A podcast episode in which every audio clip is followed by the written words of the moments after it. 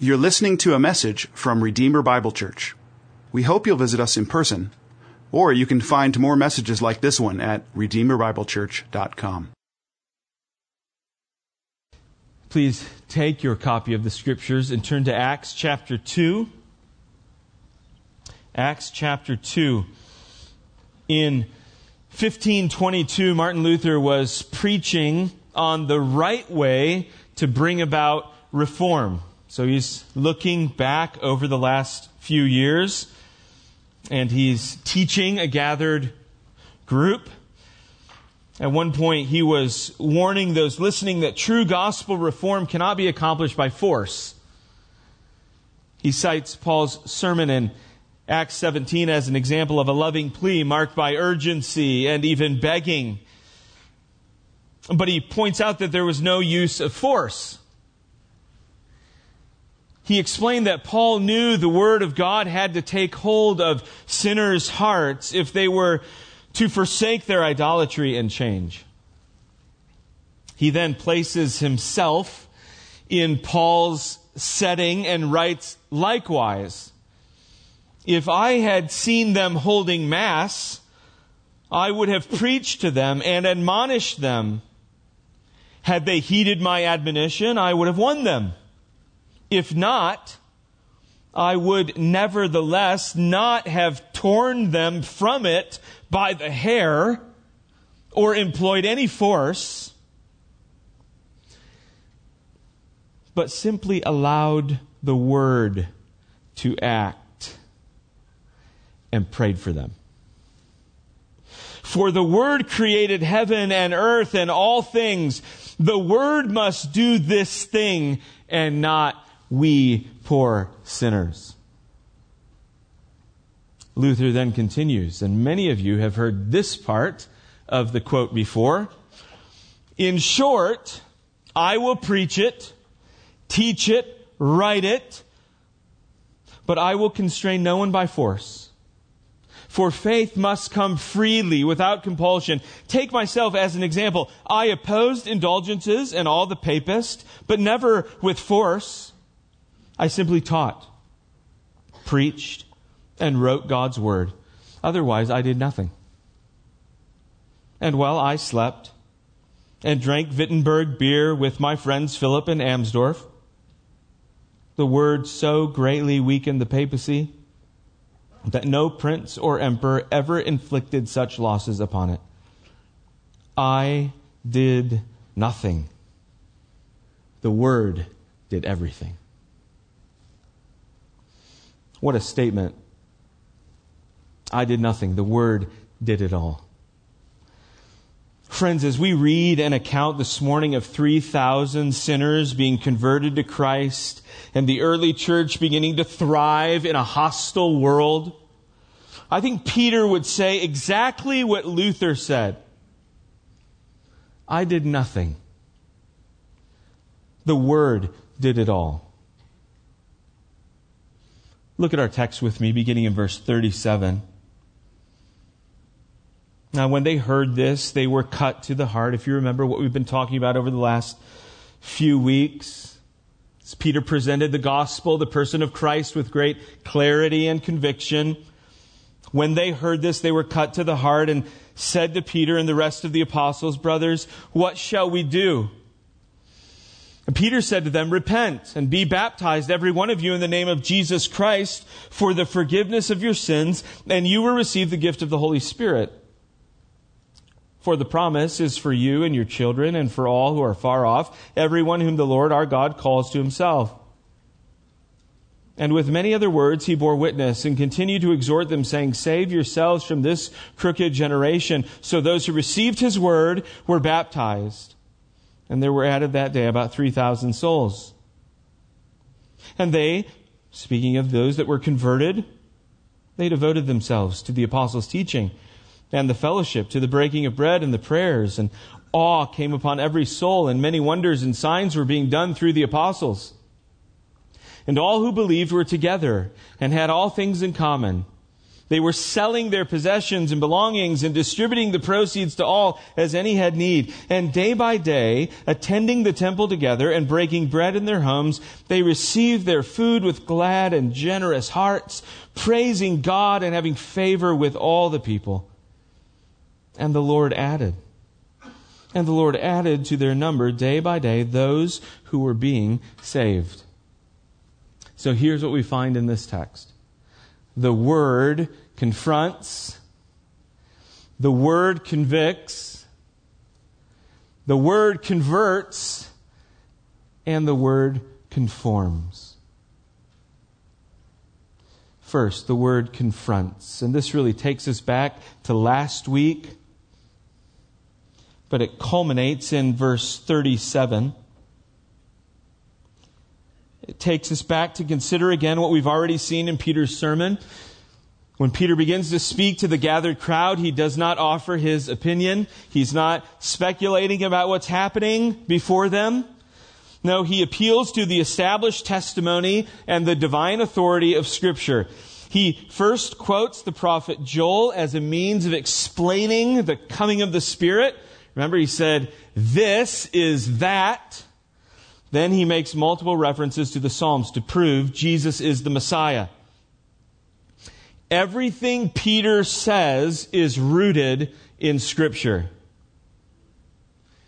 Friends, if Peter is going to be a witness of Jesus and make disciples in Jerusalem, then everything he says must find its basis in the Word of God and point to the Son of God. This is precisely what we've seen in our last two studies, isn't it? I love Article 1 of the New Hampshire Confession. Regarding the Holy Scriptures, it says, We believe that the Holy Bible was written by men divinely inspired and is a perfect treasure of heavenly instruction, that it has God for its author and salvation for its end.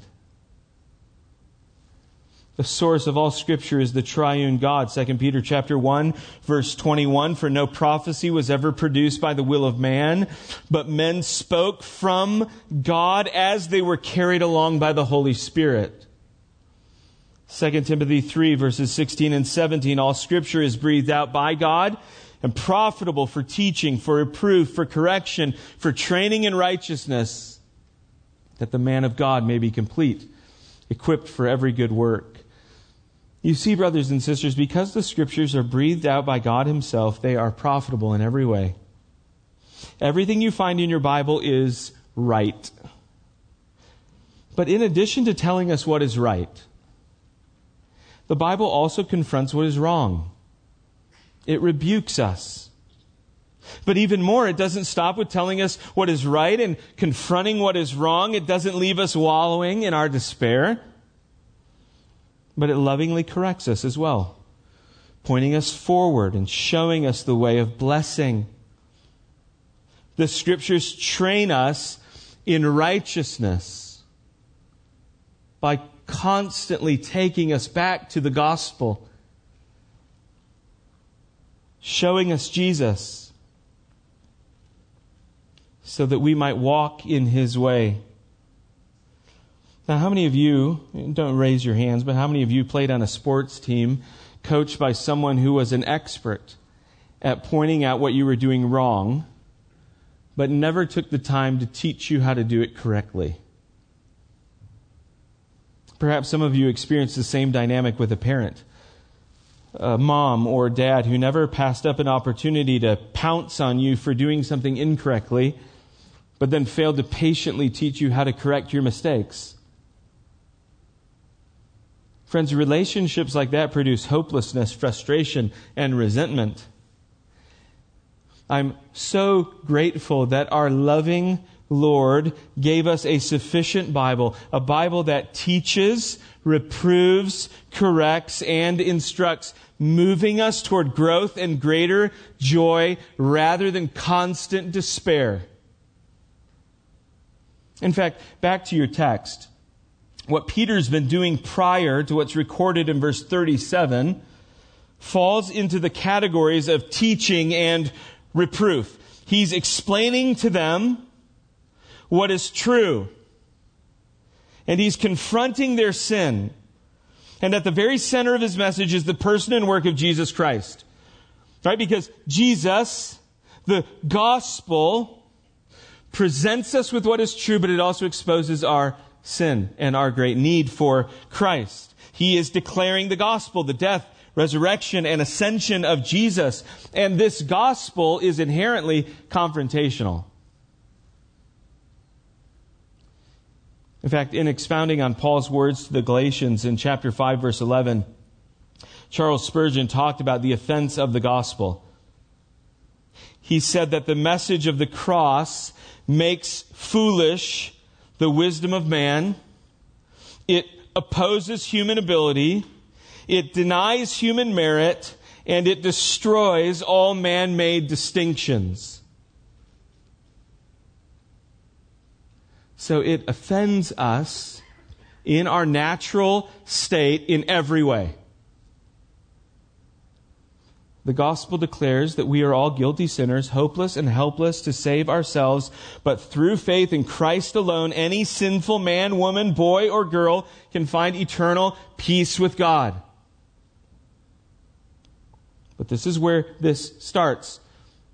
Peter, with the word, confronts his audience. But notice verse 37. The word convicts. Now, when they heard this, they were cut to the heart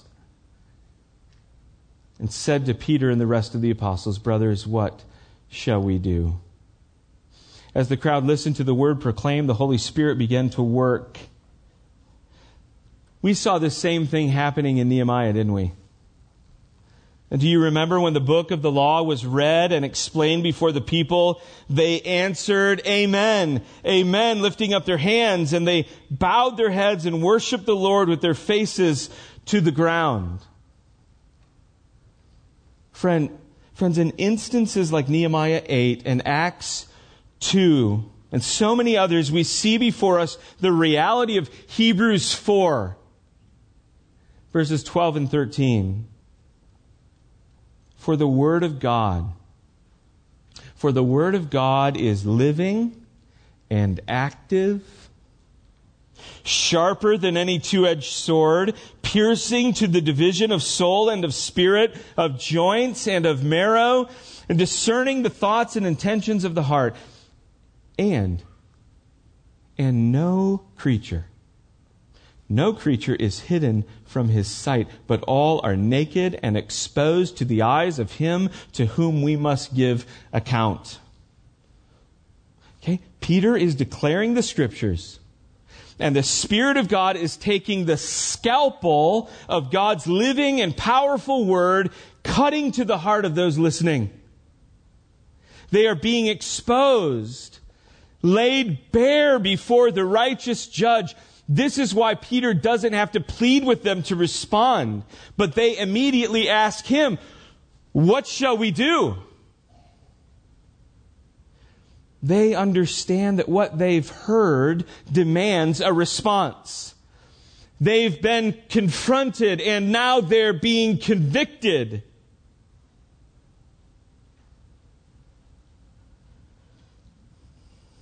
You see, if you are drowning, you don't wait for someone to politely offer you help.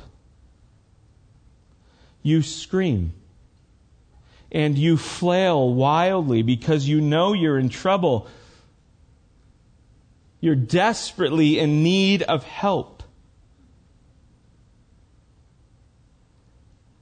In this case, friends, the people know they're in trouble because God's word has pierced their hearts and opened their eyes. Listen to how Steve Lawson explains this supernatural work of God. He writes, Scripture possesses divine power to convict human hearts, exposing sin and revealing one's true need for God and grace. Convict refers to the judicial act of indicting one who has broken the law with a view toward sentencing them. The idea of conviction pictures a courtroom scene in which the guilty are accused before a judge and justly condemned. So it is with the ministry of the Word of God.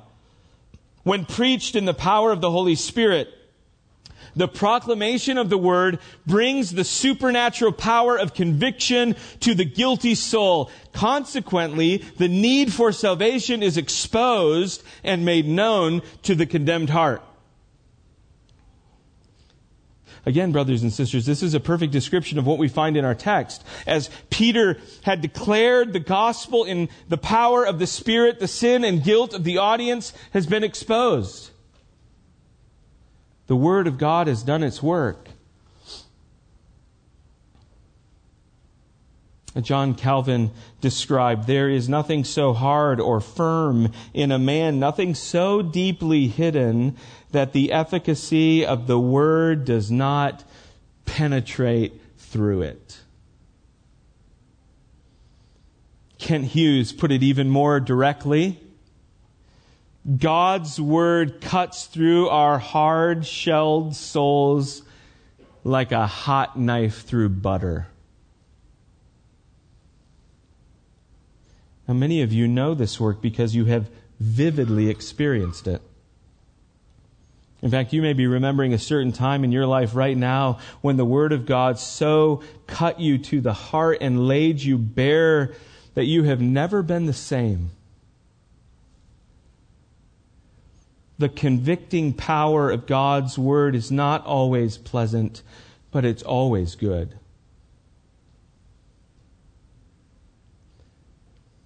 Like a surgeon who has run all the available tests and believes he knows what is wrong, but he warns you.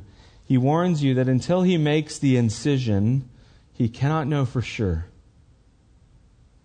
The pain of the surgery is a necessary step toward an accurate diagnosis and ultimate healing.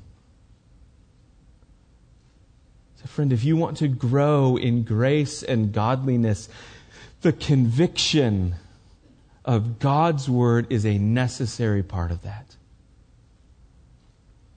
So I wonder how many of us go into our Bible reading each day or prepare our hearts for Sunday morning by asking, by asking the Holy Spirit to bring conviction through the Word. Do we long for the necessary work of conviction? Do we want to experience true and lasting change? The convicting work of the word is necessary for all spiritual growth and maturity. It was, it was John Stott who said, and listen carefully to this. John Stott said, Scripture is the chief means which God employs to bring his children to maturity.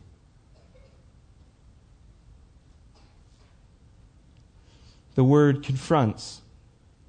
The word convicts. And now the word converts. The Word of God contains the truth of God. And when this truth is declared, it confronts sin and sinners. The Holy Spirit, however, attends to the Word and brings conviction. Uh, you see, conviction, as we have already seen, is when I move. When I move from merely acknowledging that the Word of God is true and that sin exists to understanding that the Word is talking about me. I'm a sinner. I'm broken. I'm poor and needy. But, friends, when the Holy Spirit is efficaciously calling sinners to repentance or successfully, unstoppably calling sinners to repentance, the process doesn't stop with conviction. It leads gloriously to conversion.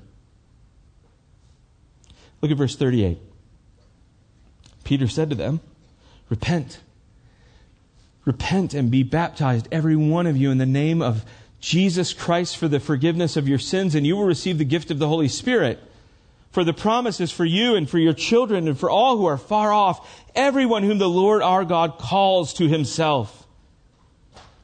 With many other words, he bore witness and continued to exhort them, saying, Save yourselves from this crooked generation.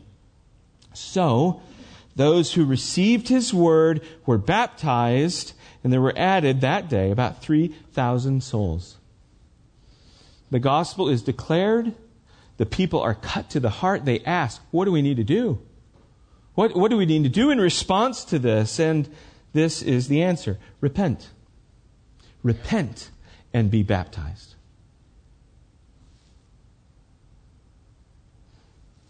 You will be forgiven of your sin. You will receive the Holy Spirit, and you will be added to the church. Notice as well two other specific phrases. The first at the end of verse 39 everyone whom the Lord calls to himself. That's an important statement. The second, midway through verse 40, save yourselves from this crooked generation. We know that this is the sovereign work of God, but man is responsible to respond. Friends, what we have in view here is nothing less than the miracle of regeneration. Peter is announcing to his audience what Jesus told Nicodemus. Unless one is born again, he cannot see the kingdom of God. So, repent and be baptized. Experience the new birth. Your sins will be forgiven. You receive the Holy Spirit and you'll be added to the church. First, Peter calls on each person in his audience to repent, to change their mind about Jesus, and to see him as the Messiah and King, which they clearly had failed to do already. But this change in how they view Jesus must also include a change in the way they view themselves. They are sinners who have rebelled against God. In other words, for these people to repent, it would mean a radically reoriented life with respect to Jesus, expressing deep sorrow over their rejection of the one who God Himself recognized as both Lord and Christ.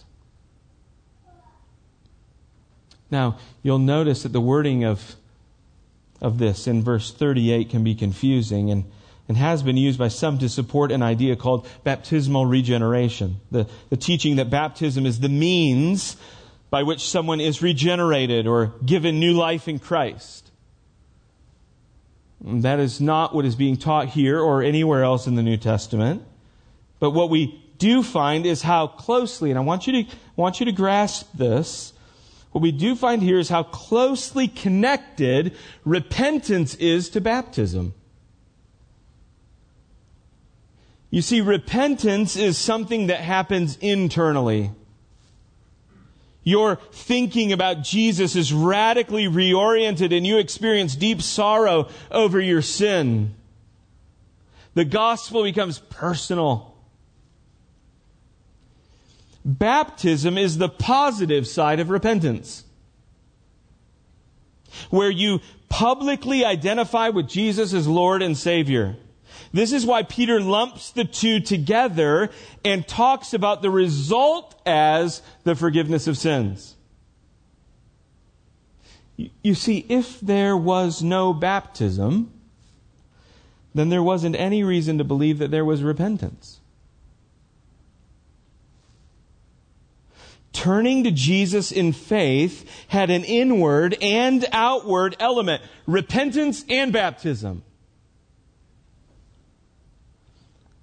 This is why both happen in our text before someone is added to the church. I think author Bobby Jamieson is helpful here. He writes In the New Testament, all Christians were baptized. And all the evidence we have points to people being baptized as soon as they embrace the gospel. After trusting Christ, baptism is the first thing faith does. It's how faith shows itself before God, the church, and the world. Baptism is where faith goes public.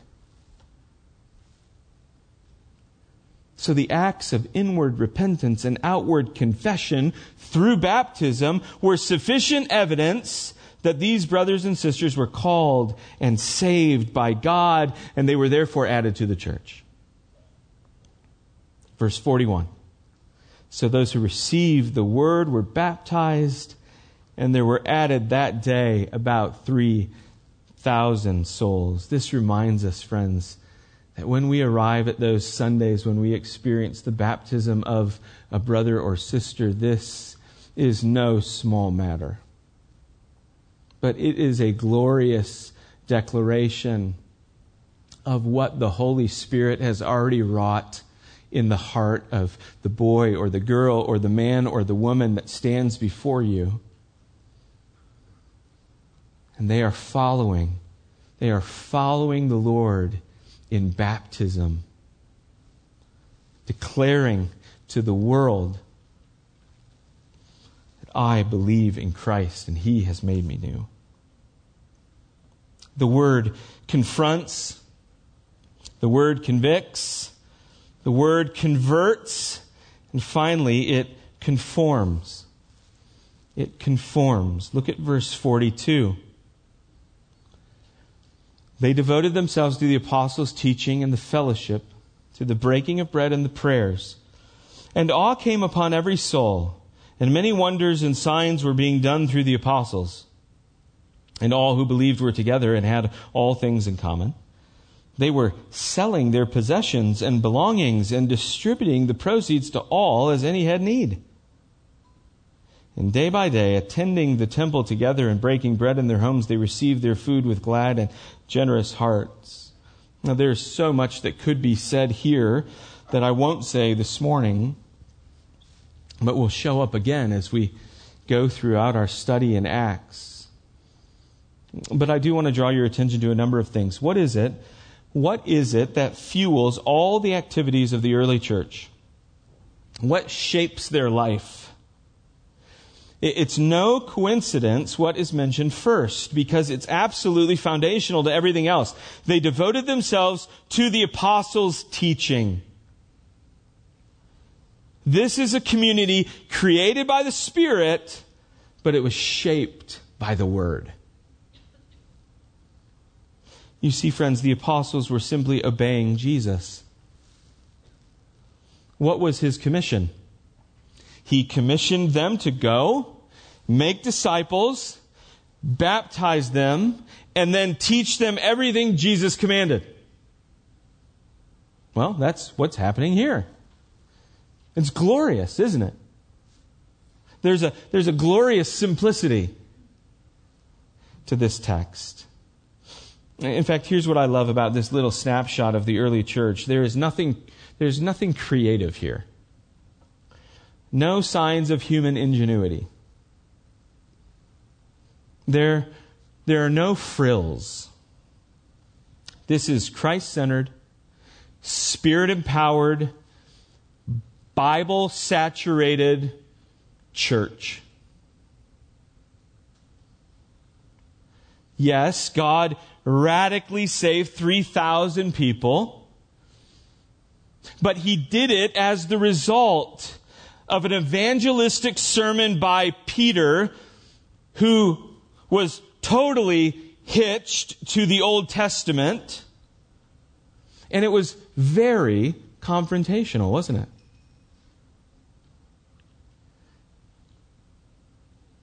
But the Spirit awakened the people listening. He drew them to Christ in repentance and faith. They were baptized, and now they are gathering together hungry for God's Word. Brothers and sisters, I think this is a church worth emulating, don't you? Now, as we continue to read Acts and study Acts and work our way through the New Testament, the church is not without its problems. It's not without its challenges. But it is good for us to linger here. Here's what else they did. Having been brought together by sovereign grace and into a special kind of unity, they shared meals, and they prayed. God graciously did wonders and signs through the apostles to further validate their message. And then what does the text say next? Verse 44. And all who believed were together and had all things in common. They were selling their possessions and belongings and distributing the proceeds to all as any had need. Now, this is one of those where you say, okay, so clearly they were taking things a little too far. See, the early church was marked by their love for each other and their incredible generosity to each other. You see, they took the gospel so seriously and were so overwhelmed by the love they had received in Christ that it just spilled over into this new way of life. When they considered the grace of Jesus that they had received in the gospel, it produced this kind of fruit. Now, to be clear, this is more about a community shaped by God's Word and the love of Christ than it is about any particular political system or way of thinking. And you can find this text placed in support of many things that it shouldn't be connected to. You see, it's simply describing the kindness and care of these early Christians.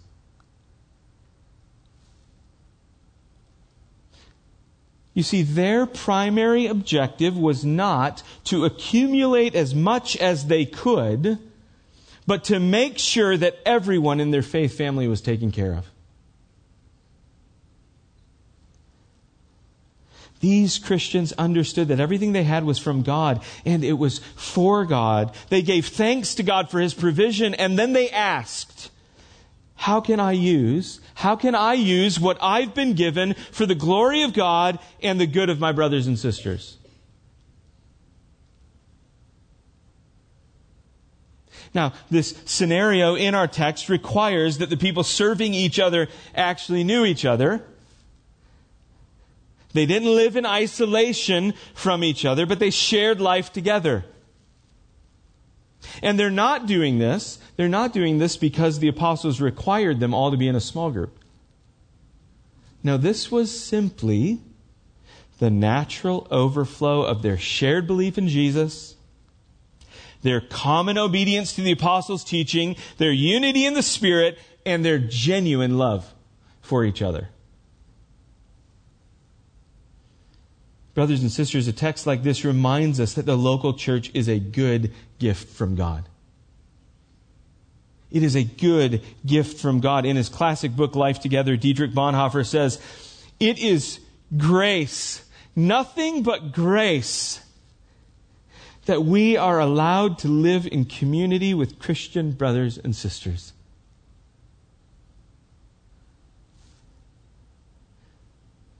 Now, I understand that some of you may struggle to agree with Bonhoeffer. You think about the ways you've been hurt by other Christians. You think about broken relationships, good friends that have left for other churches. And all of this tempts you, undoubtedly, to retreat from other people, to protect yourself from potential hurt and difficulty.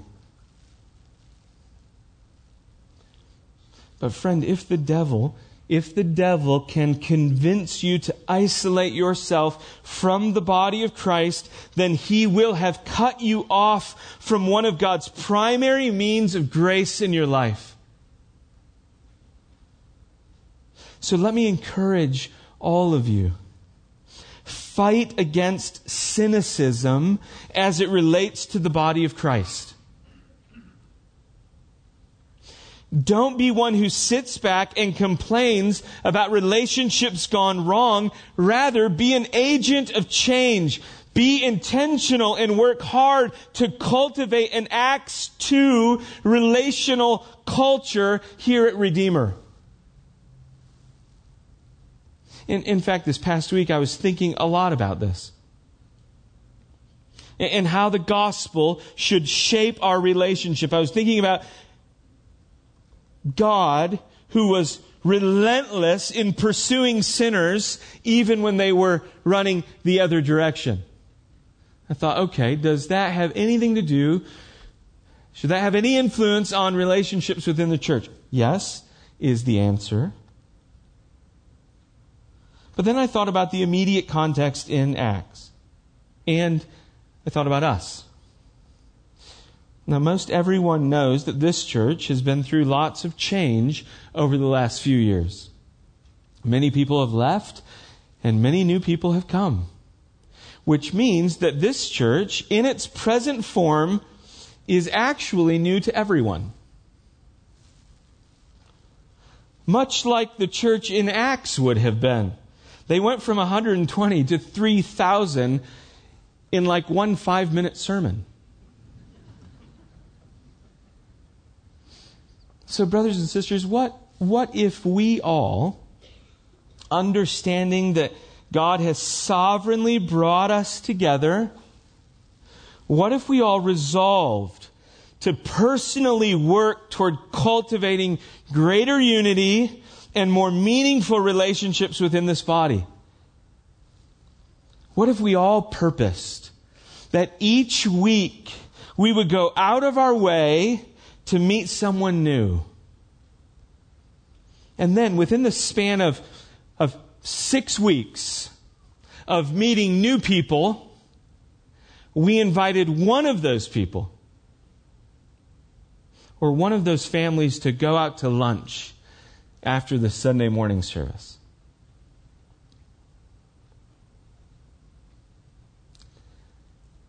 You see, if, if you feel like you're on the outside looking in,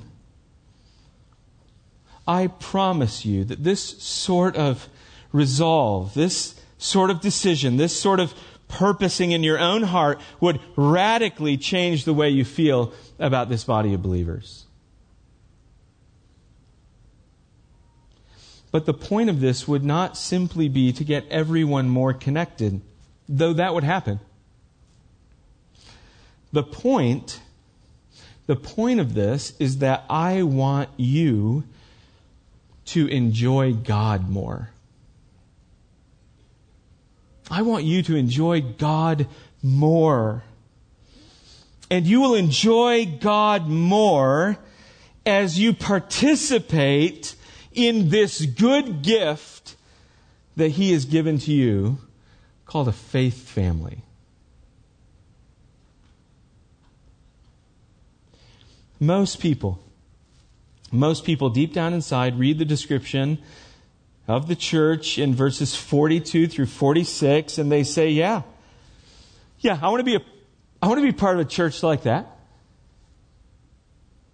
You see, everybody wants to be on the receiving end of a friendly and generous church, but very few, very few want to go out of their way to be the ones who are friendly and generous. But that's what it will take. Let the gospel propel you toward other brothers and sisters. So, Redeemer, there are a bazillion churches in the Twin Cities, and that might not be an exact number, but there are there are a lot of churches in the Twin Cities that can and will offer a better Sunday morning show than us. And they can and will offer more programs than we will ever have. But there doesn't have to be a more loving church. And there doesn't have to be a more gracious church. There doesn't have to be a more generous church. As the Spirit continues to awaken us, as the Word of God continues to shape us, may the fruit of this glorious work be increased love and greater generosity. And I understand that this sounds horribly mundane to many people. They want to be part of a church that's doing something. But they fail to realize the supernatural appeal of a truly loving and generous congregation. In fact, look at verse 46. And day by day, attending the temple together and breaking bread in their homes, they received their food with glad and generous hearts, praising God and having favor with all the people. And what was the result? And the Lord added to their number day by day those who were being saved. When the Spirit of God is working in a group of people, when the Bible is shaping them and the gospel is fueling them, it will be obvious to everyone as people see the love they have for each other and the authentic happiness and generosity they exhibit, even in an activity as mundane as a shared meal. Brothers and sisters, God will use this to bring sinners to repentance and faith, adding them to His church. So I'm struck. I'm struck as I consider this text that everything involved in the formation and growth of this church in Acts 2 is supernatural. And yet everything they did as a church is surprisingly normal. I can imagine, in closing, if the apostles lived today, that when people heard about the explosive growth in the church in Jerusalem, they would have been invited to lots of conferences. And so I, I picture them in a large arena full of pastors and church leaders, all looking for the newest church growth secrets. And the question is posed to them Guys, what's the secret? What can you share with us? How can we see the kind of growth that you've seen? Of course, Peter would be the spokesman. And I think his answer would be something like this Well, start with preaching Christ crucified and risen. Then pray Pray for the Spirit to work in power. But then give yourself for the rest of your life to the task of knowing and declaring the Bible. In the final analysis, I think he would say, as we all look back on what we've experienced, we, we simply taught, preached, and wrote God's word. Otherwise, we did nothing. While we slept, while we slept, the word sped ahead of us, advancing from Jerusalem to all Judea and then Samaria and even to the ends of the earth. But there was no grand scheme or strategy. It happened through lots of faithful local churches who preached the word like we did. In fact, in fact, this is probably not the answer you were looking for when you invited us. But we did nothing. The Word did everything. Let's pray.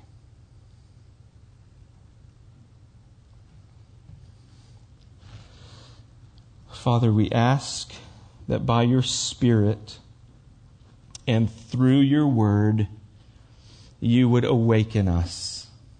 Awaken us individually, awaken us as a faith family to embrace your good plan for us. Move us toward each other in meaningful relationship. Move us out together on mission.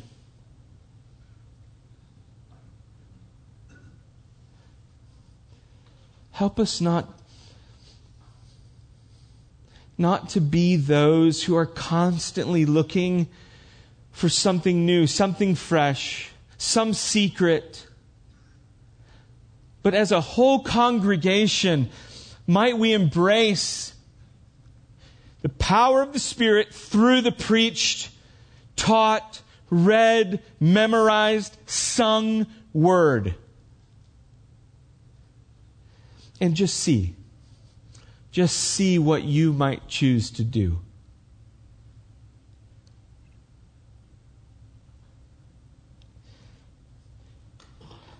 It is your word that has revealed to us our Savior, Jesus Christ. So even as we sing together, all I have is Christ. It is your word that reveals that truth to us. So, Father, again, I ask that the Holy Spirit would attend to the preaching of the word, that our hearts, even in this moment, would be, would be confronted, convicted, that anyone who is lost here this morning might be converted, and then together we might all be conformed into a church that reflects your beauty, your holiness, your grace, and your goodness.